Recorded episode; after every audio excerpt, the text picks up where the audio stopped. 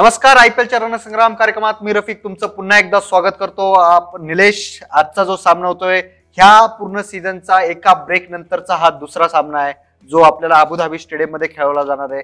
Kolkata night riders विरुद्ध royal challengers Bangalore असा हा आजचा सामना होतोय.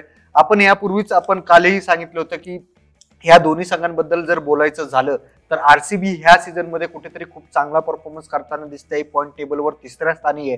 तर के के आरला अजूनही सूर गवसलेला नाही किंवा हा पूर्ण सीझन त्यांच्यासाठी एक वाईट स्वप्न पडलेलं आहे का असं आपल्याला सांगावं लागेल. कारण ते आता सध्या सातव्या स्थानावर आहेत.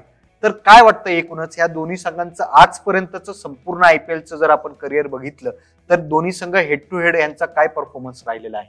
येस तू अगदी खरं म्हणालास खूप खराब स्वप्न आहे त्यांचं आणि मोठा धक्का त्यांच्या कॅप्टनशिपला पण पुन्हा बसलेला आहे. येस त्यांचा कॅप्टन परत ह्याच्यामध्ये पुढं खेळणार नाहीये असं त्यांनी जाहीर केलेलं आहे. त्यामुळे ते पण नाव एक गुलगत गुलदस्त्यात असेल. दिनेशकडे मला वाटतं ती जबाबदारी येईल असं. म्हणायला हरकत नाही. पण तुम्हाला प्रश्न विचारला होता समोरासमोर बरोबर किती खेळलेत मॅचेस सत्तावीस मॅचेस हे दोघं जण एकमेकाच्या समोरासमोर खेळलेत. आर सी बी त्यातले जिंकले तेरा. के के आर जिंकले चौदा. थोडंसं वरचढ आहे के के आर इथे. नक्कीच कारण याच्या आधीचे आपण जर सीझन बघितले हा चौदावा सीझन आहे आयपीएलचा निलेश. याच्या आधीचे तेरा सीझन जर आपण बघितले त्यात के के आर कुठेतरी प्ले ऑफच्या शर्यतीत तरी असतं.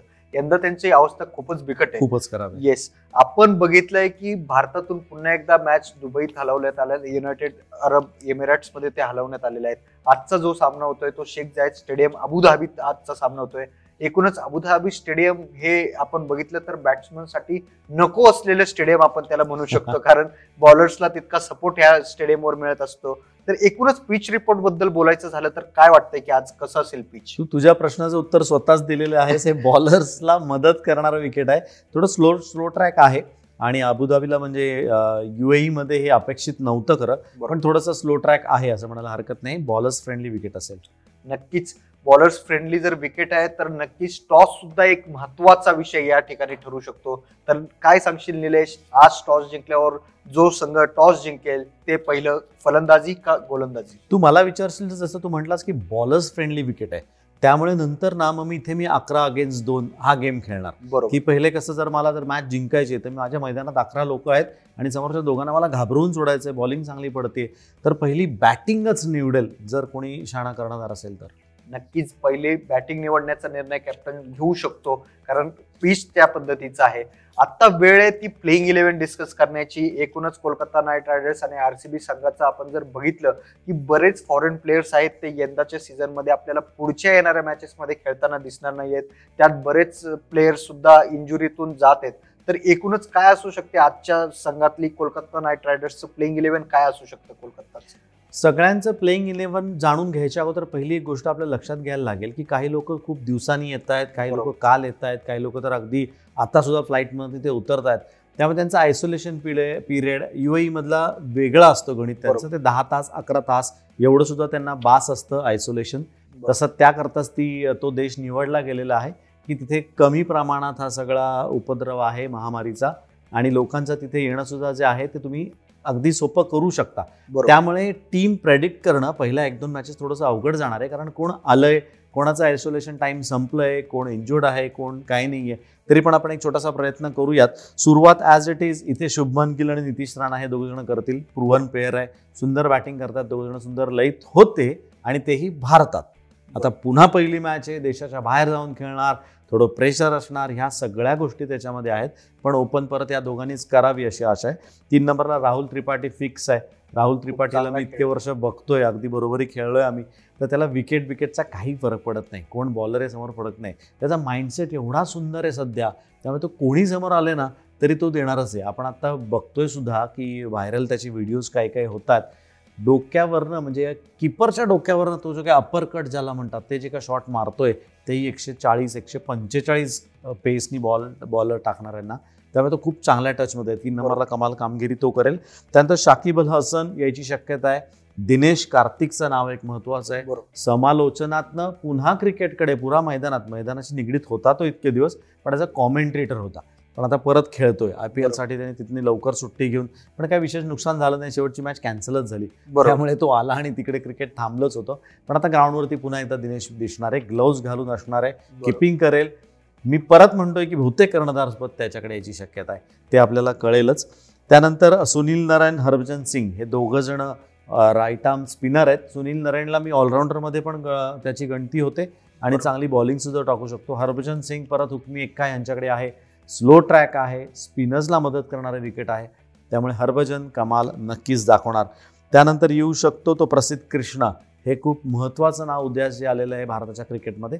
प्रसिद्ध कृष्णा बॉलिंगसाठी फार सुंदर उपयोग करून त्याचा घेतात सगळेजण. तो एक महत्त्वाचं नाव आहे. Varun Chakravarthy team Southee. Team साऊदीला replace केलेलं आहे कारण टीम साऊदी या संघात नव्हता. बरोबर. पण त्याचं नाव आता इथे आलेलं आहे कारण बऱ्याच प्लेयर्सनी माघार घेतली आहे. त्यामुळे टीम सौदी खेळेल अशी मला दाट श- शक्यता वाटते आणि आंद्रे रसलला सुद्धा मी या टीममध्ये घेईन. कारण ऑलराऊंडर आहे. दंगा करतो तो. ज्या दिवशी त्याचा दिवस असतो त्या दिवशी त्याला कोणी थांबू शकत नाही. नक्कीच आंध्र रसेलला कुणी थांबू शकत नाही. याच्यानंतर वेळ ती रॉयल चॅलेंजर्स बँगलोरच्या प्लेइंग इलेव्हनबद्दल आरसीबीचं प्लेइंग इलेव्हन आपण बघितलंय की विराट कोहली सध्या अतिशय जास्त म्हणजे त्याची फलंदाजी आपण बघितलं की खूप फॉर्मात आहे. त्याचा संघ सुद्धा खूप चांगली कामगिरी करताना आपल्याला दिसतोय. नक्कीच थोडासा इम्पॅक्ट फक्त त्यांच्यावर होऊ शकतो की फॉरेन प्लेयर्स कोणी खेळतंय किंवा कोणी आयसोलेशनमध्ये आहे तर त्याच्याबद्दल आपल्याला आता सांगता येणार नाही. पण आपण जर एकूणच बघितलं की सध्या पॉईंट टेबलवर तिसऱ्या स्थानी असल्यामुळे कुठेतरी त्यांच्याकडून अपेक्षा नक्कीच वाढलेल्या आहेत. तर काय वाटतं एकूणच रॉयल चॅलेंजर्स बँगलोरसाठी आरसीबी साठी? आजचं प्लेइंग इलेव्हन विराट कोहली काय घेऊन मैदानात उतरेल? अगदी खरं आहे आर सी बीसाठी थोडंसं मला दुःख होतंय कारण एक चांगल्या लयमध्ये हा संघ होता. तीन नंबरवरती तू म्हणालास पॉईंट टेबलला आहे. पण ती लय आता बिघडली आहे कारण ती कंटिन्युटी नाही कन्सिस्टन्सी नव्हती या गेममध्ये आता परत तो फॉ त्या फॉर्ममध्ये प्लेयर्सला येणं त्यातले किती प्लेयर्स फॉरेन प्लेयर्स तुमच्याबरोबर असणार आहेत किती असणार आहेत पेक्षा किती खेळणार आहेत याला पण. महत्त्व द्यायला पाहिजे. तर ते थोडंसं गणित कुठंतरी विराटला दुखू शकतं असं मला वाटतंय.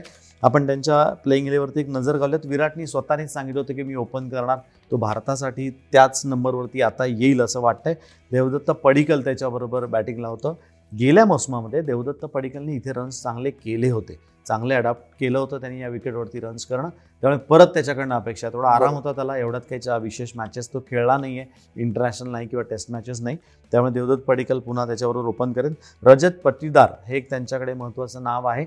महत्त्वाचं मी अशा करता म्हणतो कारण अंडरडॉग आहे. मोठं नाव नाही आहे त्याला ऑरा नाही आहे पण तो रन्स करून जायला पाहिजे त्याला ती जबाबदारी दिली तो पूर्ण त्यांनी केली पाहिजे त्यानंतर येतात ते दोन इंटरनॅशनल प्लेयर आहेत Glenn Maxwell A B de Villiers बरोबर. म्हणजे दोघांना मिळून आपण नेहमी म्हणतो की सेव्हन ट्वेंटी डिग्री रन्स करतात.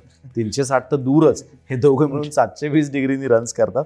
तर हे दोघं जण परत खेळले जर क्लिक झाले तर आर सी बी यावेळेस प्ले ऑफ्स पुन्हा खेळू शकते. हे स्टेटमेंट खूप लवकर करतोय मला माहिती आहे. पण ही एक शक्यता आहे ती नाकारता येणार नाही आपल्याला. त्यानंतर शाहबाज अहमद म्हणून जो आपला भारताचा प्लेअर आहे तो त्यांच्या टीममध्ये असण्याची शक्यता आहे.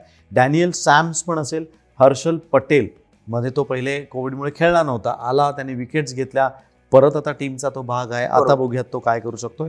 मोहम्मद सिराज त्यानंतर एकशे चाळीसनी ऑर्क टाकणारा बॉलर यांच्याकडे आहे. बॉलिंग साईड तेवढीच स्ट्रॉंग आहे तेवढीच चांगली आहे. कायल जेमन्सन आणि युझी चहल ही अजून दोन नावं बॉलिंगमध्ये ऍड करूयात. नक्कीच आपण बघितलंय की प्लेइंग इलेव्हन आरसीबीचं काय ठरू शकतं? आता वेळ ती आपले स्टार प्लेअर डिस्कस करण्याची दोन्ही संघांचे जर आपण खेळाडू पाहिले तर दोन्ही संघांकडे एक मोठी नावं नक्कीच आहेत. तर काय वाटतं एकूणच? कोण ठरू शकतात आजच्या सामन्यातले star player star batsman star allrounder आणि स्टार बॉलर पहिलं आर सी बीवरती नजर टाकूयात. आर सी बीकडे बॅट्समनमध्ये नाव मी दोन घेईल. एक तर विराट स्वतः कर्णधार आणि मॅक्सवेल मी एबीचं नाव आज घेत नाहीये कारण एबी हे दोघं खेळले तर एबीला खेळायची गरज पडणार नाही. बरोबर. जर हे दोघं नाही खेळले तर मग आपल्याला एबीचं नाव घ्यावं लागेल. आणि ते का नाव म्हणजे तुम्ही कायमस्वरूपी लिहूनच ठेवा. बेस्ट बॅट्समनमध्ये त्याचं नाव येणारच आहे. बरोबर. त्यानंतर बॉलिंगमध्ये म्हणशील तर चहल आणि सिराज ही दोन नावं मी प्रामुख्याने घेईन. कारण दोघांनाही सूर सापडेल असं वाटतंय. युझी चहल थोडासा नाराज आहे कारण त्याचं नाव टी ट्वेंटीमध्ये परत वर्ल्ड कपमध्ये थोडं होतं नव्हतं असणारे नाही आहे बरीच चर्चा त्या नावाविषयी झाली. त्यामुळे त्याला परत he has to prove that point की येस माझ्याकडे अजून क्रिकेट बाकी आहे. बरोबर. तर तो असू शकेल सिराज उत्तम गोलंदाजी आहे उत्तम लयीत आहे तो असू शकेल.